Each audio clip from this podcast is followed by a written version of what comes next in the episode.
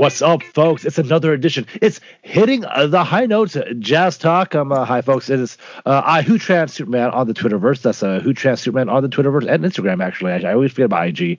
So iHooTran here. We're here to talk Utah Jazz as always. You got to bring in the guy that goes to distance. Go to distance 49. What's up, Jared Barker? I am doing well. You know, just another week working and stuff. Yeah, I mean, look, like we're getting so close to the Jazz season, and it's crazy because it feels like. Well, it sneaks up on you because all of a sudden it's like, oh yeah, we actually are going to start the season. Yeah, December 22nd. It has been a little wild. Of course, the Squatchers of Dragon, Mr. Dragon Squatch, Logan Cox. Oh, he's not here. Never mind. So he will have to join us on another episode. But you know what? We're bringing back a longtime favorite. We were just talking before we started recording. We haven't talked to this guy in 9 months, and like he said pre-trade deadline. I was like, God, 9 months feels just so long. That's another world, man. That's another world. Shoot. Yeah. So, so he was on for pre-trade deadline talk, and now,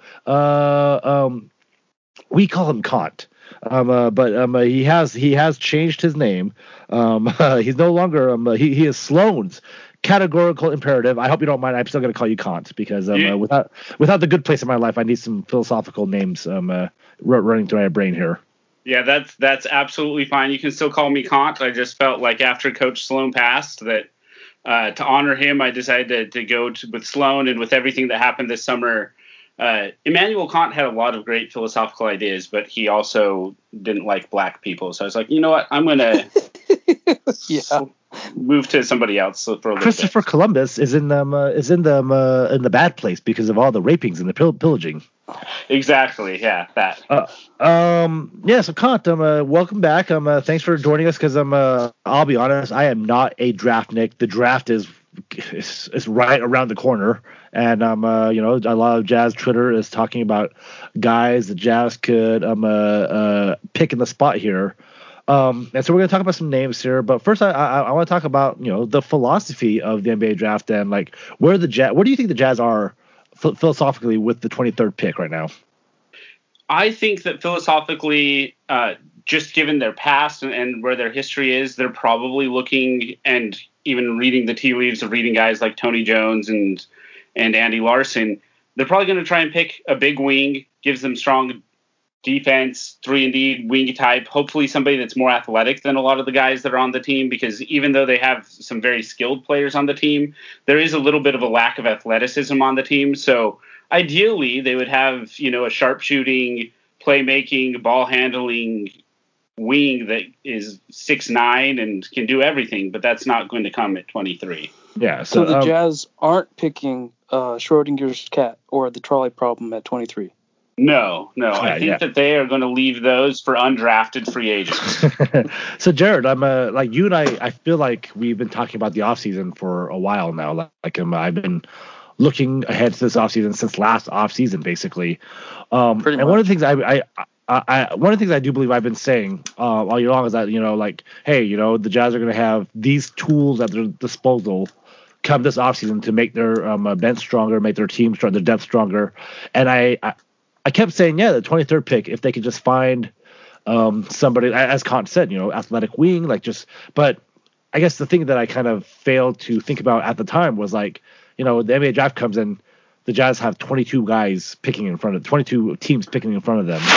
And they won't necessarily have, there might be 5 wings available at 23. There might be 0.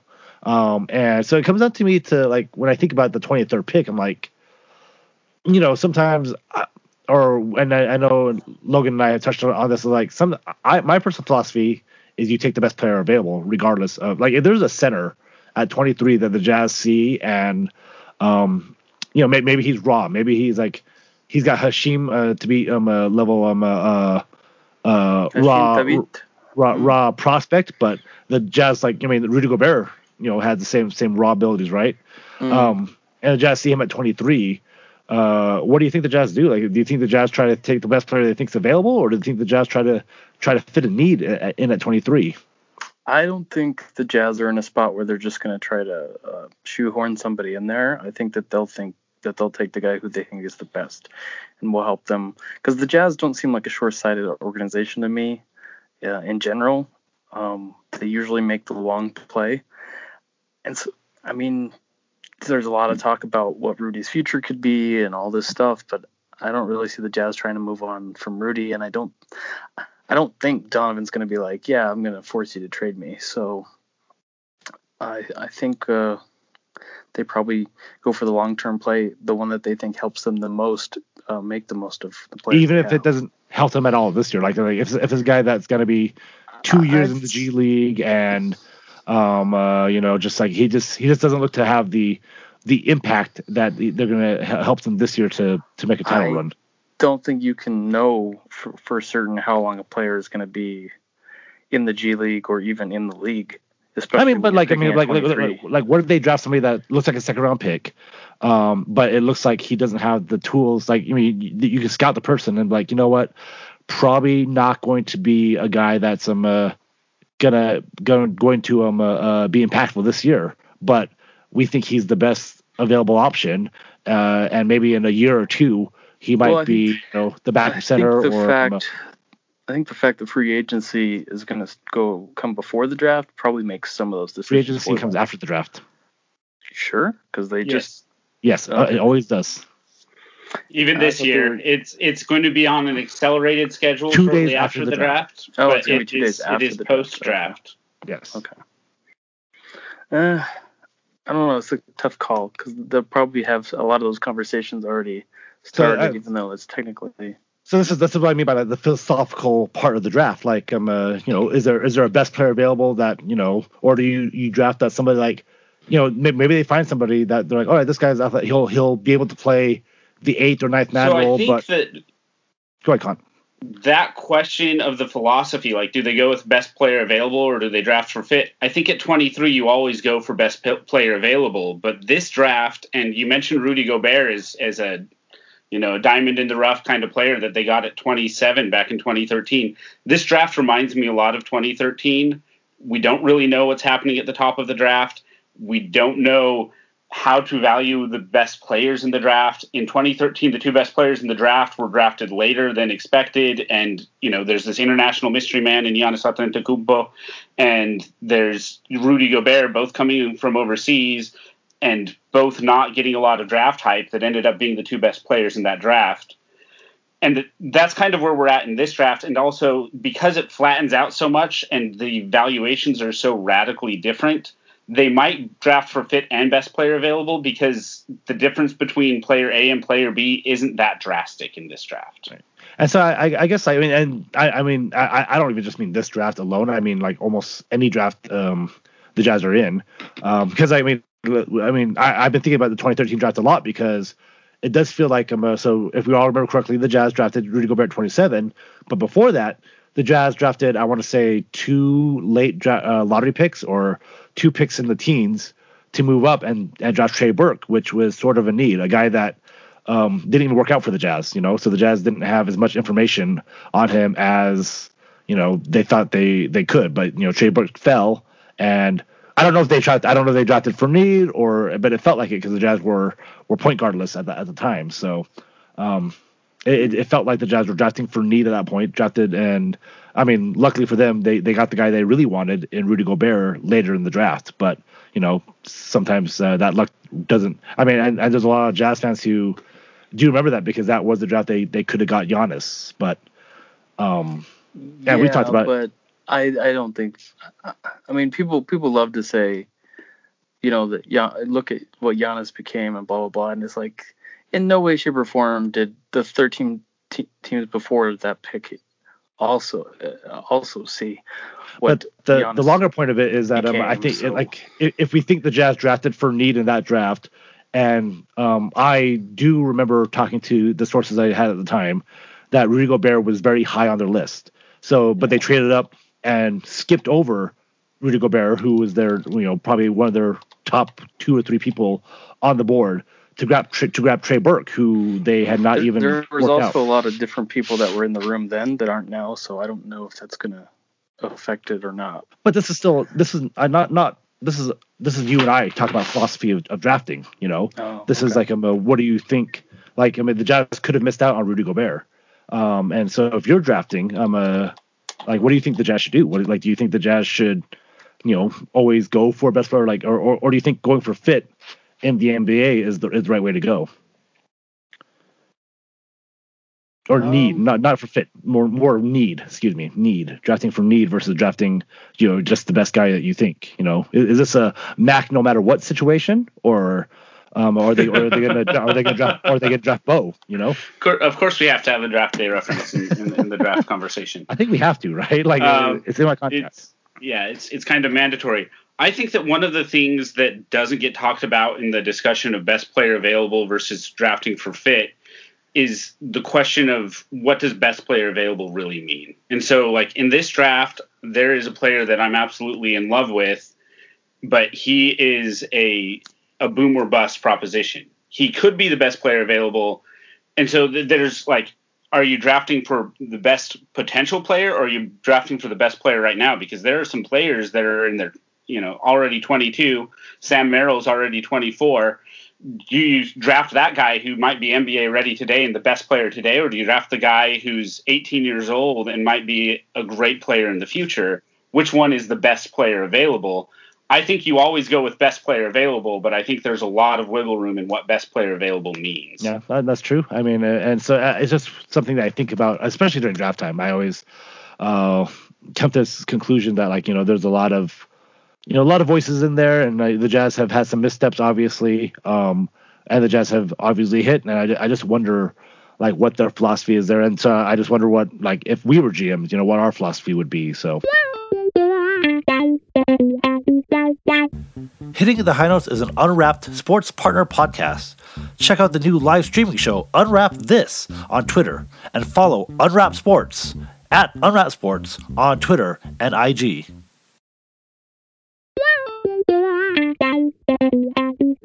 But let's stop burying the lead here. That was just philosophy, but we brought Kant on here because we wanted to talk about guys that the Jazz might have in their range at 23.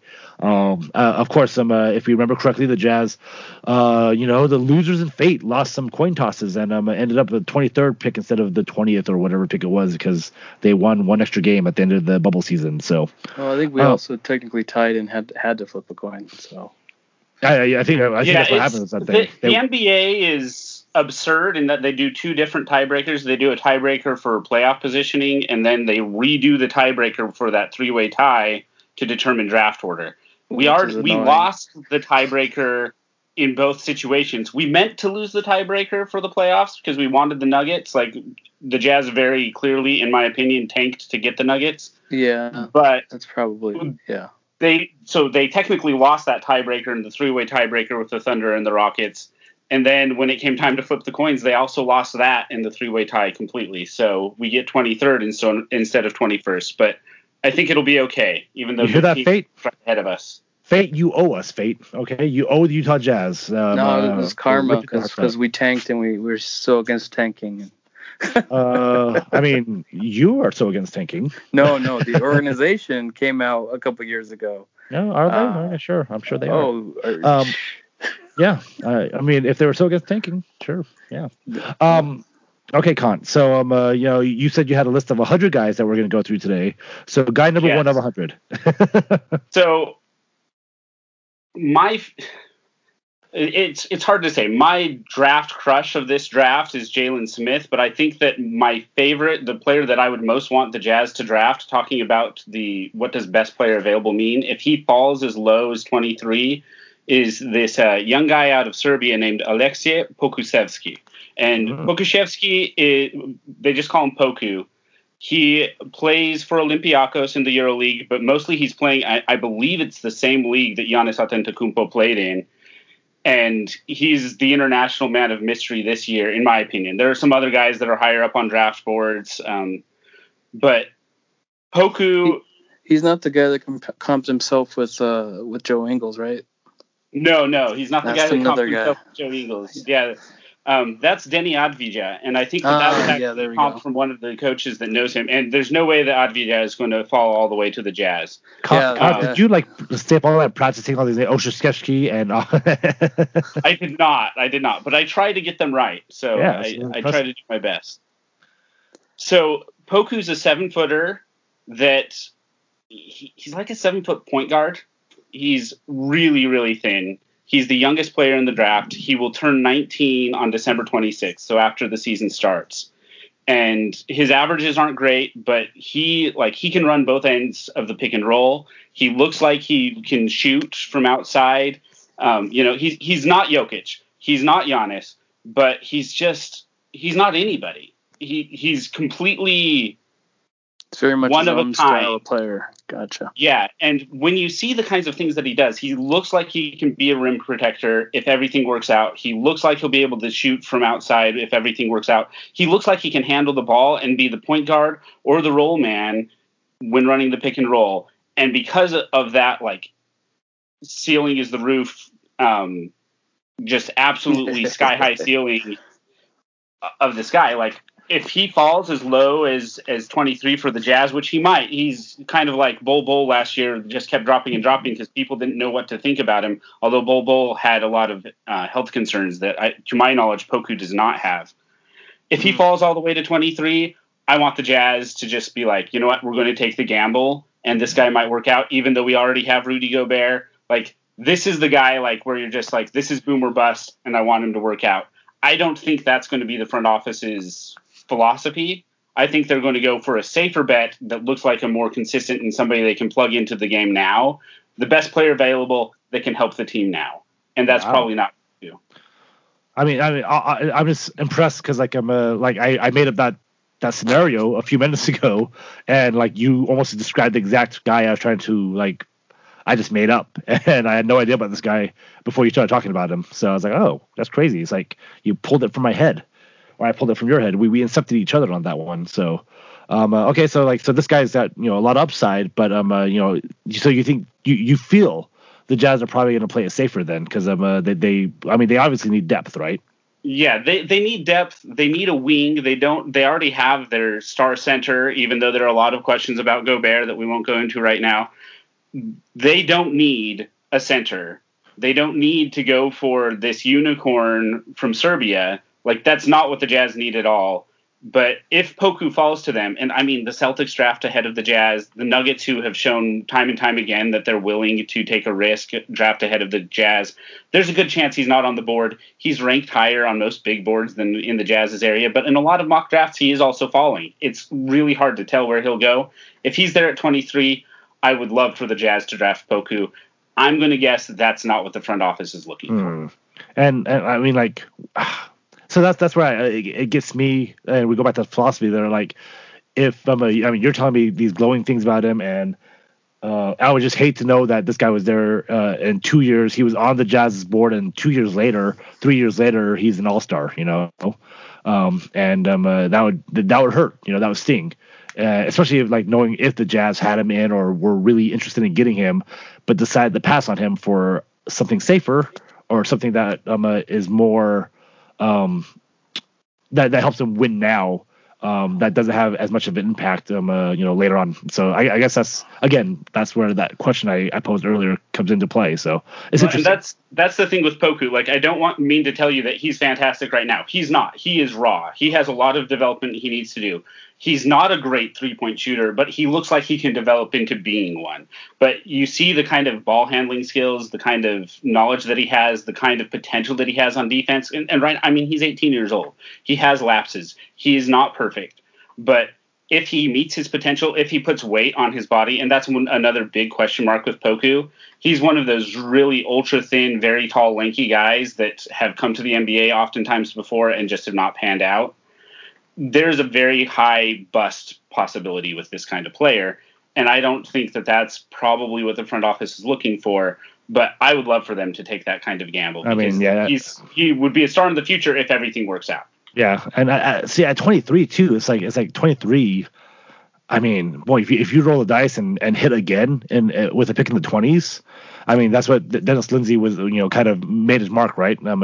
Hitting on picks that are, you know, a little bit later, Rudy Gobert and Donovan Mitchell. And yeah, I mean, it's interesting to see if that would be something the Jazz even could do if he was there at 23. I'm going to keep an eye on Pokuševski or Poku. P-O-K-U, Pokuševski. Pokuševski. Just look up some of his highlights, and he's just like no other player. Yeah, well, that's interesting. So, okay, so that's your unicorn. That's something like, again, if I'm the Jazz and I'm taking chances, and I feel like at 23, I would take a chance because, again, we don't know either of you have take a chance Rudy Gobert.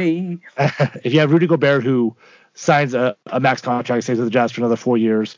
I mean, if you have another guy waiting on the wings, like you can figure that out in 2 years. Like if all of a sudden Poku at 21. Becomes you know, some of that, you're like, all right, this guy's the future. You can figure something out, you know. Yeah, and I mean, Poku, part of what makes him unique is he's a 7-footer that can run the pick and roll. Like he might not need to play center. He's just 7 feet tall. Yeah. So you could conceivably try and put him in other positions. I don't know how that would work, but it would be a nightmare trying to get past him if he learns how to be a good, you know, if he puts on enough weight and he learns how to be a good rim protector and you can find a way to play him side by side with Gobert, it would be nightmarish for offenses to get through that. But, you know, that would be my prospect. He could go in the lottery. Like he's all over the place on people's boards. Mm. Oh, all right, so that's one name to look forward to Jazz fans. So you said the other approach, right? The safer, but someone that could be really good for the Jazz. What players do you have in that range? So somebody that would be safer that the Jazz might look at, like that's a harder thing to say. Actually, if I can, I would like to go kind of like to the other side of if they want to take a gamble, because I've seen some mock drafts that are like, it's time for the Jazz to take a gamble. Let's try and find another star on the wings to match with Donovan Mitchell for the future. And there's a player that's sometimes mocked to the Jazz or has been connected with the Jazz named McDaniels out of Washington. So... He's high on some people. Jaden McDaniels is high on some people's boards. If you look at just his highlights, you can understand why people like him. I think that ESPN has him ranked as their 23rd best player, which is right where the Jazz are drafting, and Sports Illustrated has him ranked around the same area. Problem with Jaden McDaniels is, and on the opposite end of, hey, this is a good gamble. Like for me, Poku is a good gamble, and part of that's just my gut. I just love what his ceiling is. I look at Jaden McDaniels and I don't want him on my team. I really don't like him as a player. I will be disappointed if the Jazz draft him. He is athletic. He's fast. He is a little bit lanky. He's got kind of a Brandon Ingram kind of body, but he's that kind of big wing, 6'9", 6'11" wingspan. He has the potential to be able to shoot. He seems to have a good form, but he just gets lost. He doesn't have great... perception on the court. Like he doesn't notice other players when they're open. His awareness is just absent, and it's not just on offense. He gets tunnel vision. He shoots. He over dribbles. Like if you just watch his highlights, you see why people say like this is a boom or bust prospect, because if he puts it all together, he is going to be awesome. But I don't see him putting it all together. So that's like kind of on the other end. And he's a name that I have heard linked with the Jazz in mock drafts and with some people saying, oh, this is the kind of guy. He is that kind of big wing, the kind of prospect that the Jazz are looking for and that they would want to hit a home run with. And I don't want them to draft Jaden McDaniels. Okay. All right. Well, yeah. So both ends of the coin there. And so we're looking, you know, the Jazz. I mean, again, there's so many names because you said this is a flat draft. So many names that could be there for the Jazz. And so again, we said you had 100, so go for it. So, if I had to guess who the Jazz are going to draft, and maybe I'm going to him too early, and he should have been the hammer at the end of it. But if I had to guess, Tony Jones just wrote an article about how he had a meeting with the Jazz. He recently had a workout. Everything says that things are going well. It's not Donovan Mitchell level, but there's, you know, if you're reading the tea leaves, you can kind of see he's somebody that they're interested in. Josh Green, he's Australian, but he played for the University of Arizona. If you watch Pac-12 basketball, you would have seen him this year. He's that kind of athletic 3-and-D wing that the Jazz are just searching for. And this is not a strong draft, but if everything works together, he's the kind of player that would be really what the Jazz need. He's a CAA player, which means that he's at the same agency as many Jazz players. He does pretty well on catch and shoot. It's not eye bursting. Like he's above average for a college shooter. Hopefully he can extend his range. His range looks good. He's got good form. He's a solid on-ball defender. He knows how to use his length. And, you know, Australians, the Jazz have had a lot of luck with Australians, the Dante Exum experiment notwithstanding. I think that Josh Green has a really good chance of joining the Utah Jazz this year. If I had to bet who they're going to pick at 23 and a person who's likely to be there at 23, it would be Josh Green. Okay, yeah. And so, yeah, I mean, obviously, the term 3-and-D, like Jazz fans can't get enough of 3-and-D right now because, Can we talk about other defensive players? I'll give it back to you, the people. Jared really wants to bring it up. Go for it. Bring him up. I'm trying to remember if his first name is Desmond. Desmond Bane. Yes, Desmond Bane.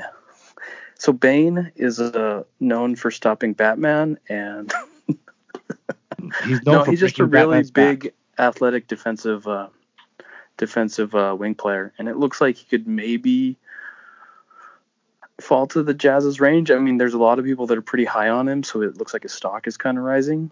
But you never know. I mean, that kind of stuff fluctuates a lot between now and draft time. Yeah, Bane is also on that same kind of a big wing that the Jazz are looking for. He played shooting guard. He's more of a big guard. He has a negative wingspan, which is kind of a knock against him, but I love Bane.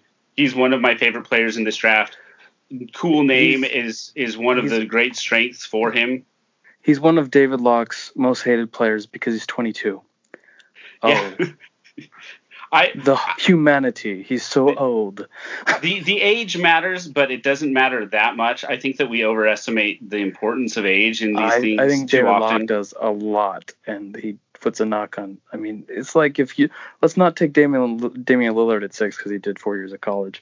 You know, like sometimes it's just a little much. Yeah, and I don't think that it's going to be a big issue. I mean, the Jazz are known to scout guys from Texas. He's at TCU, so it's not Baylor. It's not Dennis Lindsey's alma mater, but he's a great player. We're known to have good scouting down there typically, yeah. He's a smart and versatile defender. He can defend 2 through 4.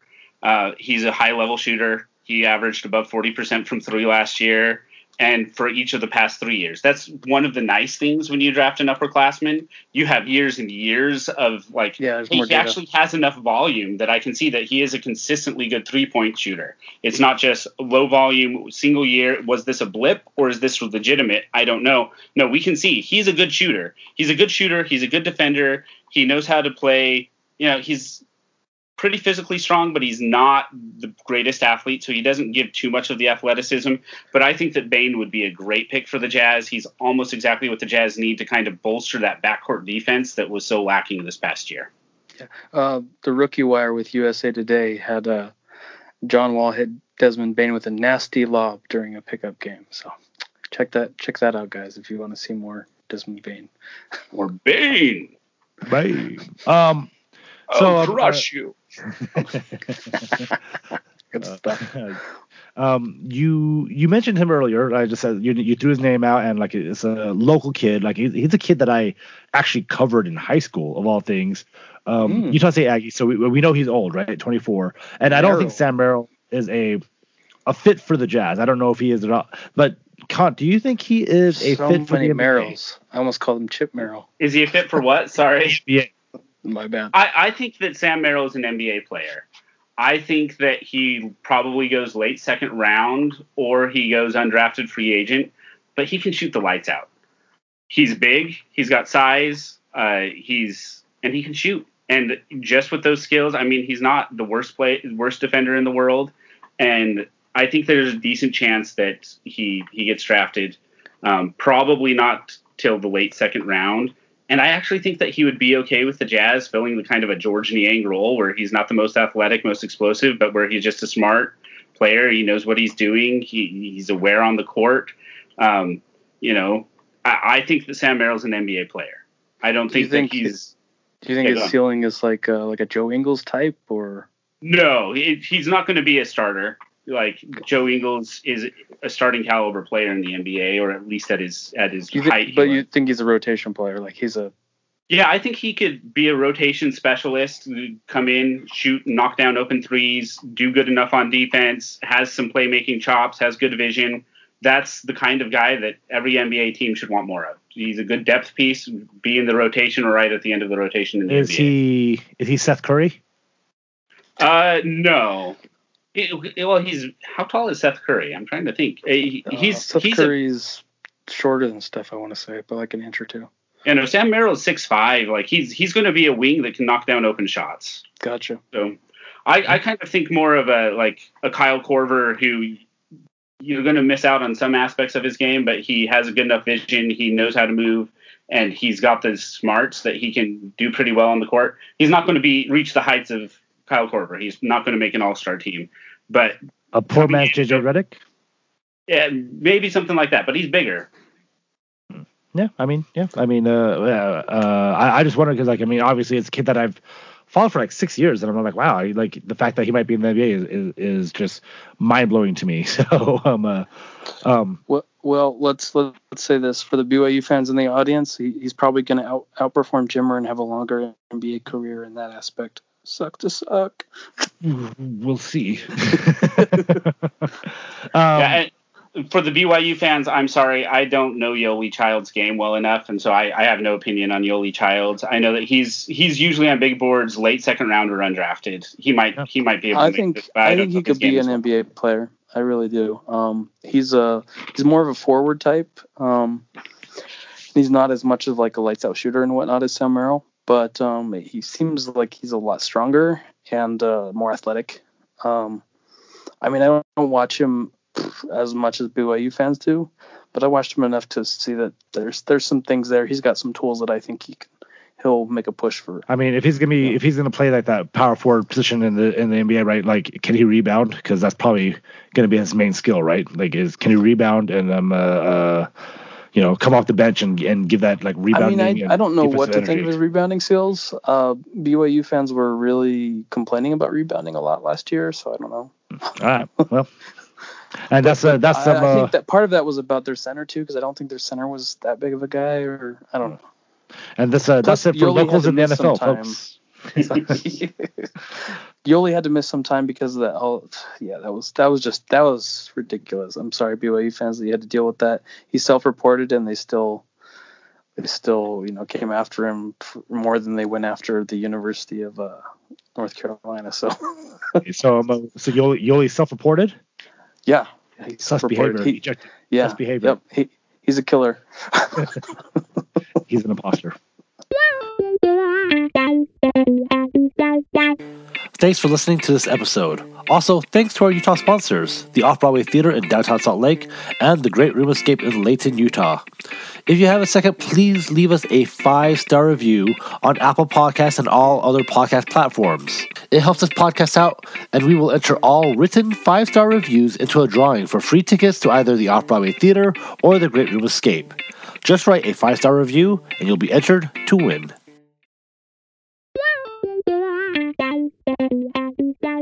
All right. Before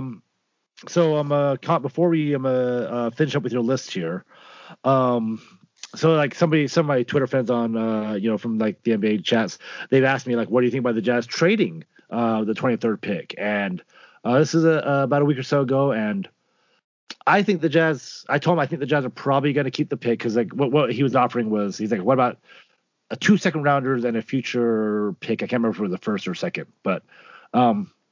The problem I told him with it is that the Jazz, and if you want to see some good stuff here, go to Salt City Hoops, and Dan Clayton tweeted it out, an article about like how many players the Jazz are going to have. So the Jazz right now have like 9 contracted players, right? And they can go 15 and two ways. The draft pick would make 10. And then they're probably going to bring back the likes of Juwan Morgan, Miye Oni. I can see Nigel Williams-Goss being cut. Brantley's most likely coming back. I mean, he's Brantley, yeah, a restricted free agent, probably coming back. JWF, yeah, I think he's gone. Yeah, Rayjon Tucker will probably be back. Well, might be back, but like that's already like 14-ish guys or whatever. So that means that's 4 guys the Jazz are bringing back if you include the draft pick. And so, you know, 2 of those guys are going to be 2A players. So the Jazz would only be able to pick, and that's without Jordan Clarkson. So if you add Jordan Clarkson there, that's 15.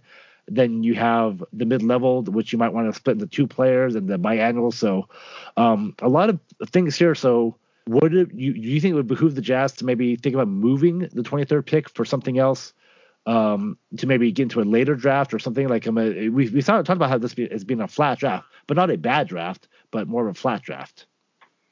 Yeah, I don't think the pick gets traded. I think the Jazz want to add some blood into the roster now. I think that they like a lot of the youth that they brought on last year, but they're not, you know, wedded to them.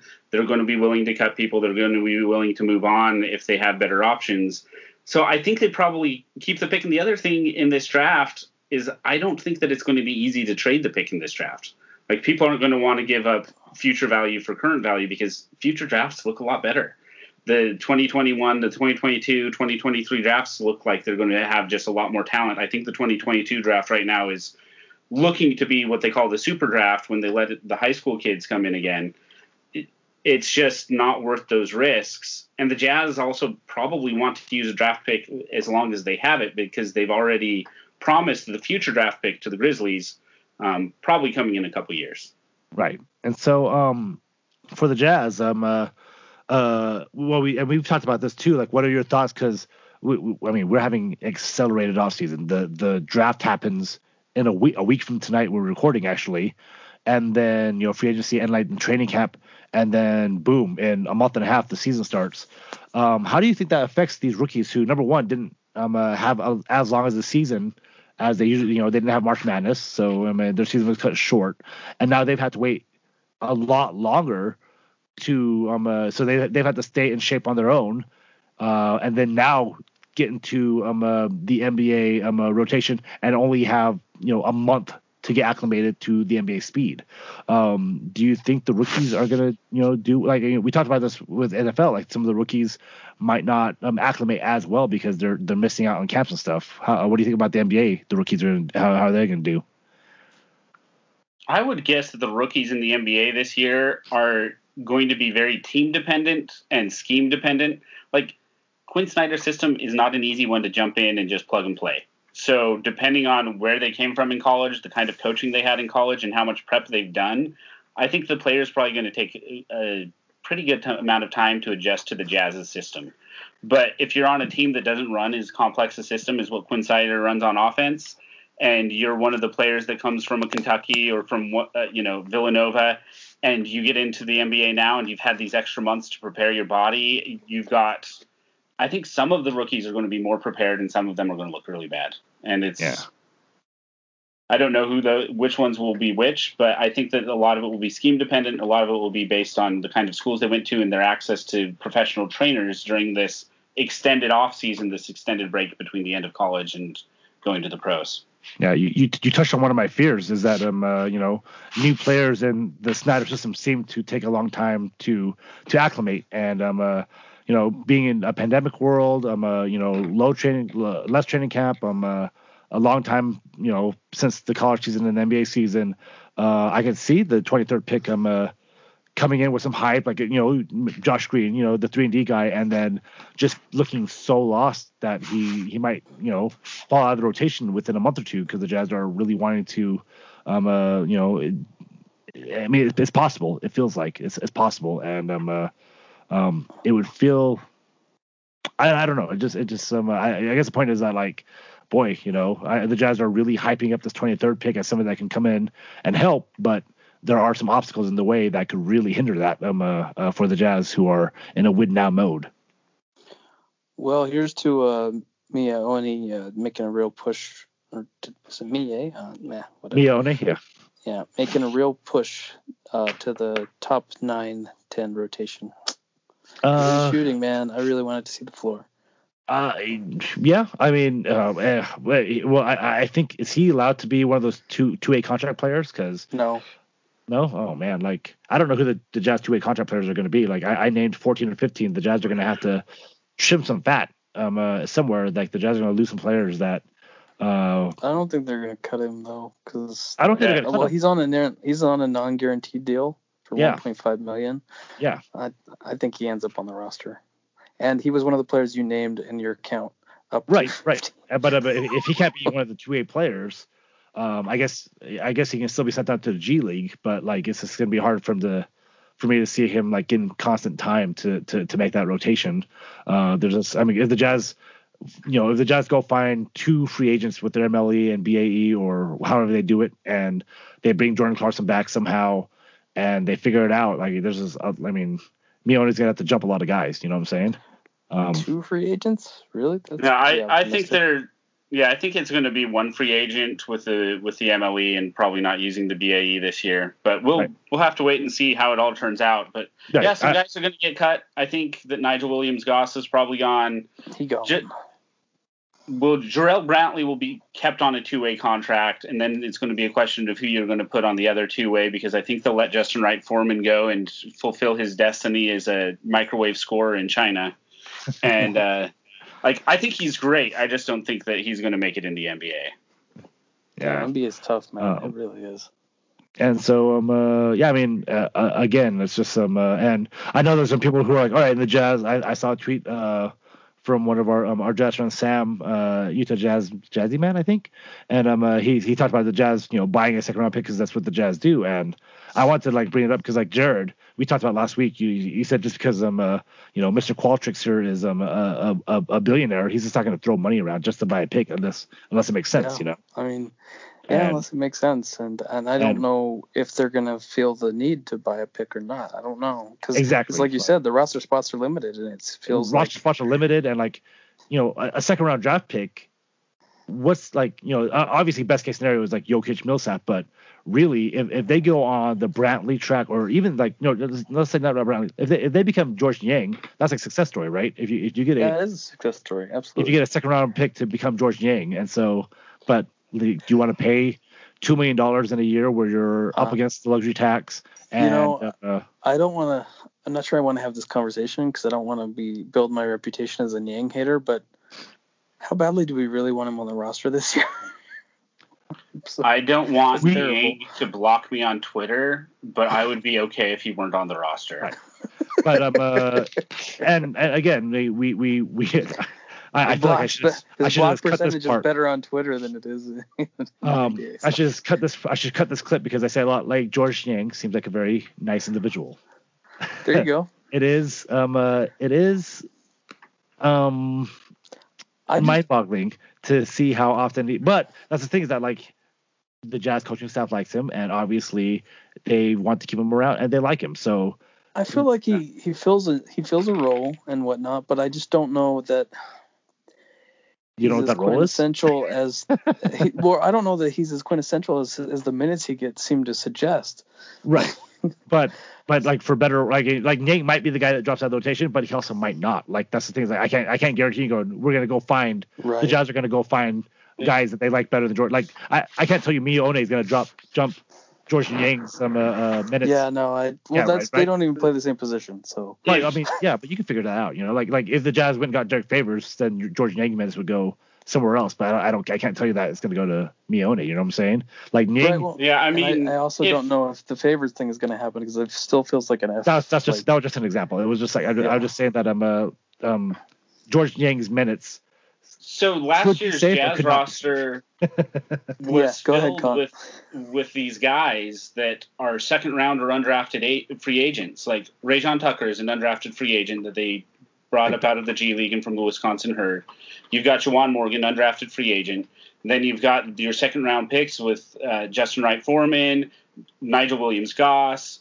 You've got the guy that they brought from overseas and Stanton Kidd, who they had for a little while, and Miye Oni, like, you've got all these guys that are second round or undrafted free agents, and the Jazz have had incredible success with those kinds of players. That is who George Niang is. That is who Royce O'Neal is. Right. That is who Joe Ingles was. Like, these are guys that weren't drafted, and the Jazz have found them. But it's not that high of a success rate. Like, if one of Oni or Morgan or Brantley or Tucker works out and actually makes it into the rotation, that's an incredible success for drafting that late. And so, like, I like all those guys. I'm optimistic about their future, but the Jazz are probably going to be willing to cut them fairly quickly and say this: they're just not going to be a rotation player if they feel like there's somebody else that has a more promising chance at that. Well, and as a boss of mine, or I'm not sure if he wasn't my direct supervisor, but whatever. But he used to say that they're going to find their happiness elsewhere, and I'm sure they will because they're talented guys. Yeah, I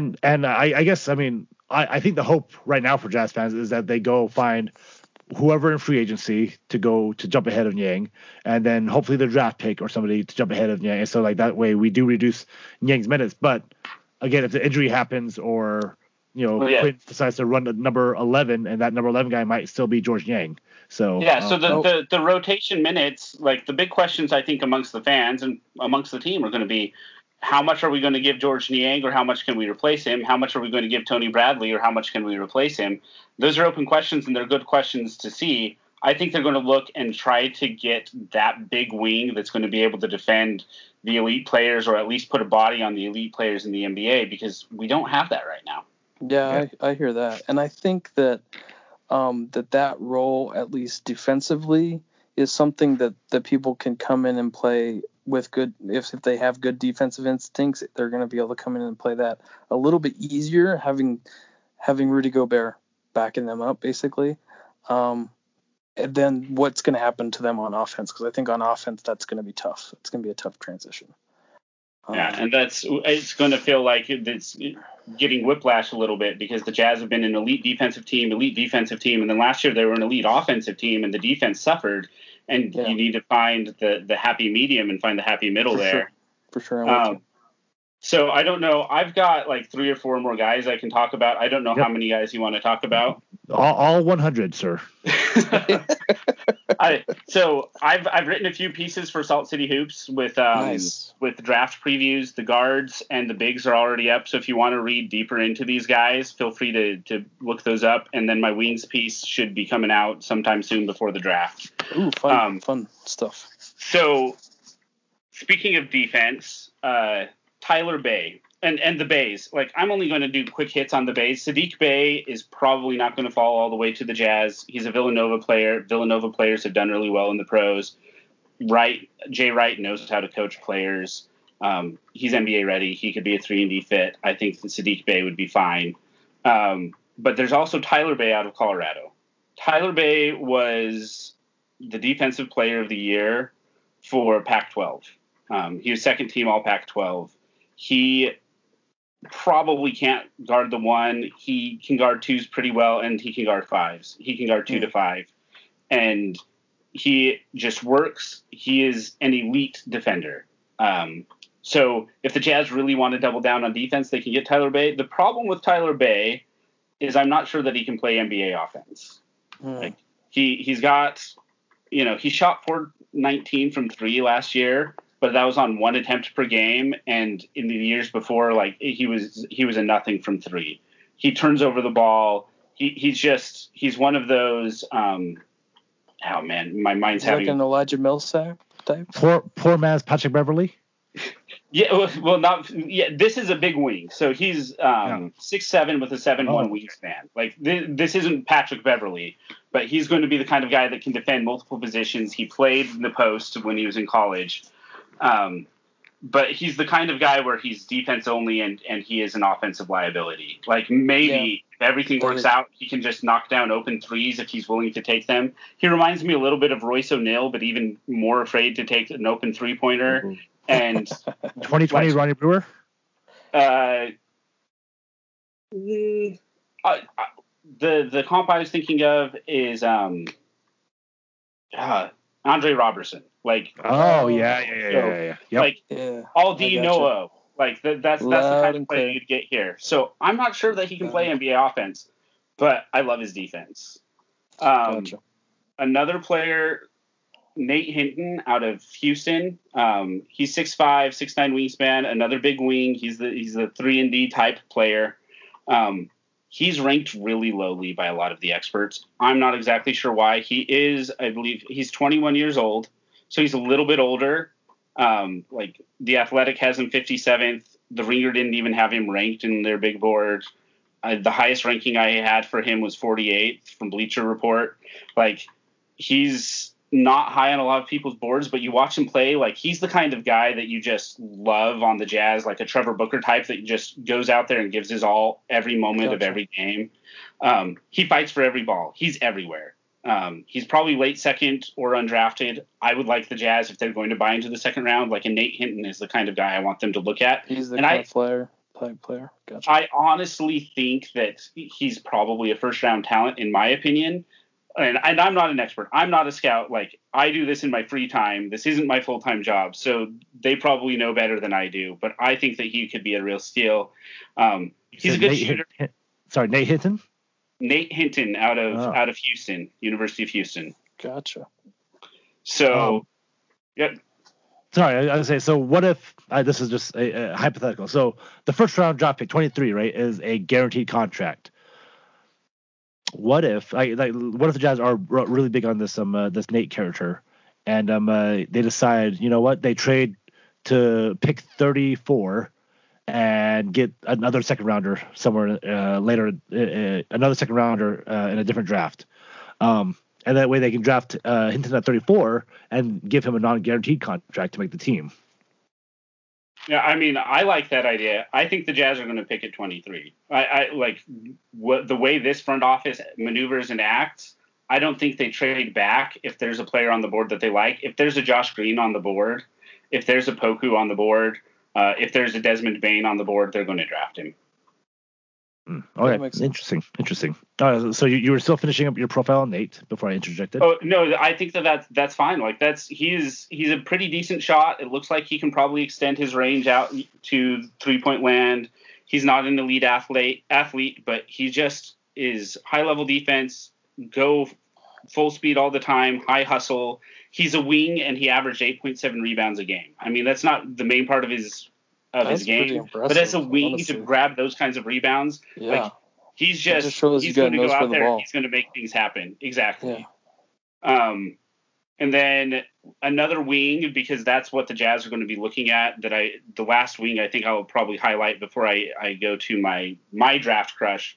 This guy that I've wanted the Jazz to draft since early in the year will be the one I end with. But I don't know if you follow Baller's Life Cy on Twitter. Cy would be mad at me if I didn't mention Robert Woodard. He's been rising up draft boards. He's out of Mississippi State, 21-year-old, 6'7". He's got a 7'2" wingspan. And, like, length just makes things so much easier on defense, and he knows how to play D. He has all the tools to be a very good defensive player. He's made major strides in his jump shot. He shot 429 from 3 this last year. And I think that he just will be able to be a 3-and-D style wing in the NBA. He has a lot of promising tools. He's the guy that Locke has been talking about that just jumps out at him when he's watched him on film. And I think he would be a very good pick. I would be happy if they got Woodard at 23 as well. So that's all the guys. I think the Jazz are going to go with a wing. I would bet Josh Green, but Desmond Bane, big guard, big two guard, or some kind of a 3 or a 4 is probably what they're going with.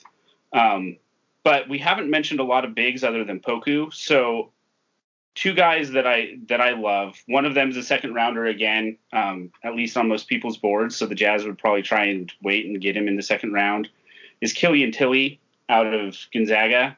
I believe he was a senior this year, and it's got a lot of links to the Jazz. He's a French player.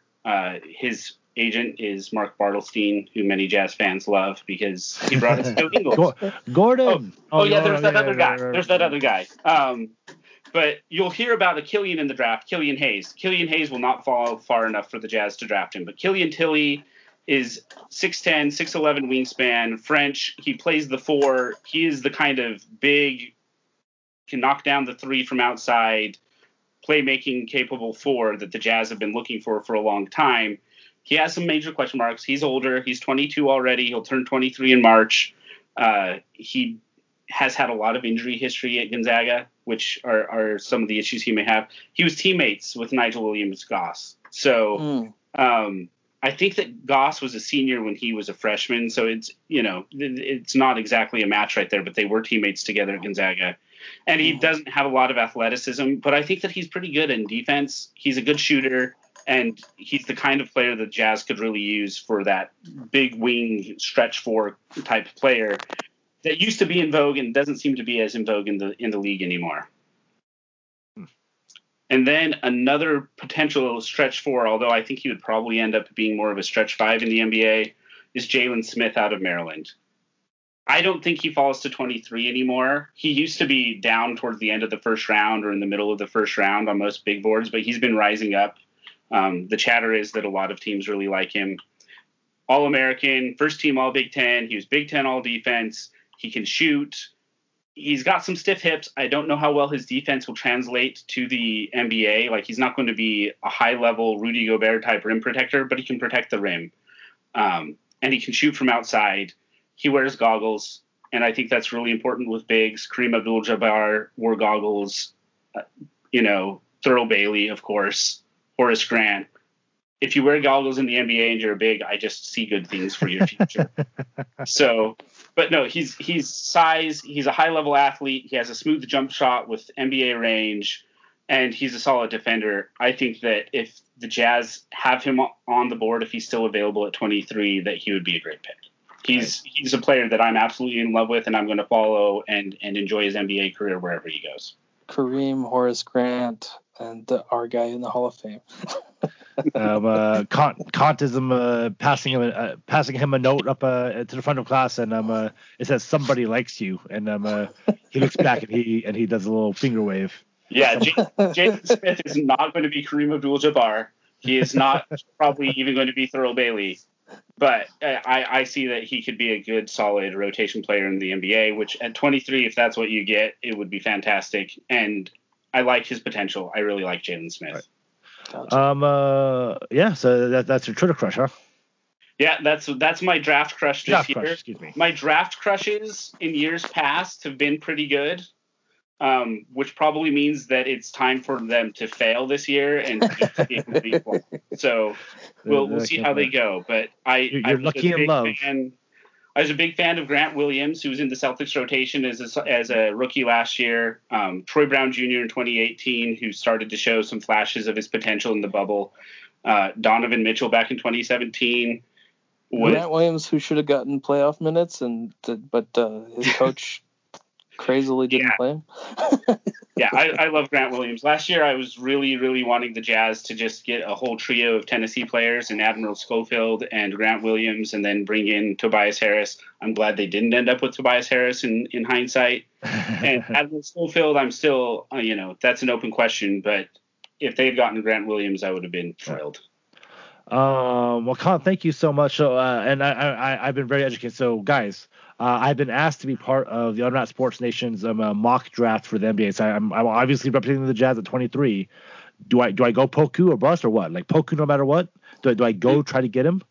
Poku, no matter what, if he's there, yeah. And if you can trade up without giving up too much, get Poku. All right. It's like I wonder what too much is. Well, if are you guys only doing first round or first and second round? Jazz don't have a second round pick, but if I can buy into it, maybe if I can spend fake Ryan Smith's money, I will do it. Every day. No, I meant in your actual mock draft. Are you doing both rounds? I don't know. I don't know if they are or not. I just focused on what the Jazz have one pick, and so I was like, all right, that's what I'm focused on right now. So that's funny. Well, mortgage our future for something crazy. Yeah, exactly. Like, you know what, guys? Here we go. Rudy Gobert. Here's the thing, like, so as a fake GM, I'm like, do I want to be crazy? Do I want to say, hey, this is not a real thing? Do I just want to, like, you know what? Let's build this team in my image. And, so, and you're going to draft some with the Twitter drafts and with these mock drafts that people do, I found that you need to find a balance. Like, you want to be crazy and have fun with it, but the trades can get out of control and it just nowhere resembles anything real. And if you're just doing it for fun, that can be fun. But I think you need to find that happy medium where you'd be like, let's be somewhat realistic, but still shoot for the stars. And that's what I'm saying. Yeah, so don't go nuts, but do try to get Poku. Yeah, try to get. I'm just saying, Mike Conley for Russell Westbrook. Like, it was really funny because I was. Yeah, don't do that. We don't want Russell. No, hold on a second. I was DMing with Kant, and he was like, and what was it? What did you say, Kant? You said. Said I'm ready to talk about how we're going to get Russell Westbrook to the Jazz. Because podcast. Westbrook wants out of Houston. Oh yeah. Man, he would be so mad if he got traded here, wouldn't he? But how funny would that be if I did that in the mock draft? Like just like that would be perfect. Guys, we got Westbrook. All right, I gave up Mike Conley and something else. Don't worry about it. Alrighty. Okay, well, guys, this is fun. Con, thank you so much. I know you're East Coast, so this is a little bit later for you than we. And it's always good to hear from you. Trade deadline was after the Jazz game on the East Coast. I think I ended up staying up and talking to you guys till like 2 or 3 in the morning. So it's 11:00. I'm good. You're always willing to talk to Jazz. I love it. So, Con, again, hit up. Where can they read about where you're writing these profiles for these players? SaltCityHoops.com. It's Jazz Draft Watch Part 1, 2, and 3. Parts 1 and 2 have already been published, and Part 3 is coming out sometime this week. All right. Yes. Right. Yeah, awesome. J-Rod, what's up, man? Thanks for joining us early today. I know that the Brazilian princesses won't bodyguard themselves. So, well, that's not even a thing anymore, man. Like, no. Late. Oh, so sorry to the Brazilian princess that got assassinated. That sucks. But check him out at Go the Distance 49 on Twitter. That's Go the Distance 49. He also runs our Jazz Facebook page, which is it Jazz High Notes on Facebook? Yeah, it's Jazz. It's all Jazz High Notes. It's all Jazz High Notes. You can find Kant, or I guess now, at Sloan Imperative. Again, writing for Salt City Hoops, which we love Salt City Hoops. Salt City Hoops, give us money. And if they had money, I don't think they have money to give. Man. Oh, okay. Give it to Kant. Dad's got money. I think Dad's got money. And so, again, follow me at Jazz High Notes on Twitter and Instagram. You can follow at Dragon Squatch. He'll be here on Draft Watch Part 2 when we do our second episode. And then free agency episode starts right after that, like literally 48 hours after that. We have to let him chime in. He was making a comment about jazz uniforms. He was disgusted that he wants to see the Jazz City uniforms and all. No, but he was disgusted that he was even making that tweet because he's like always making fun of everyone else. I'm pretty sure that's caring about uniforms. That's his code word. Like that's his like I've been kidnapped. They're letting me tweet something. Please help me. We better call it please. Pretty much. His other tweet was about Cleveland Indians being a farm team. So that's his normal. I'm on the toilet tweet. So yeah. Okay. Thanks, Jared. Thank you, Kant, and we'll see you guys next time. See you next time.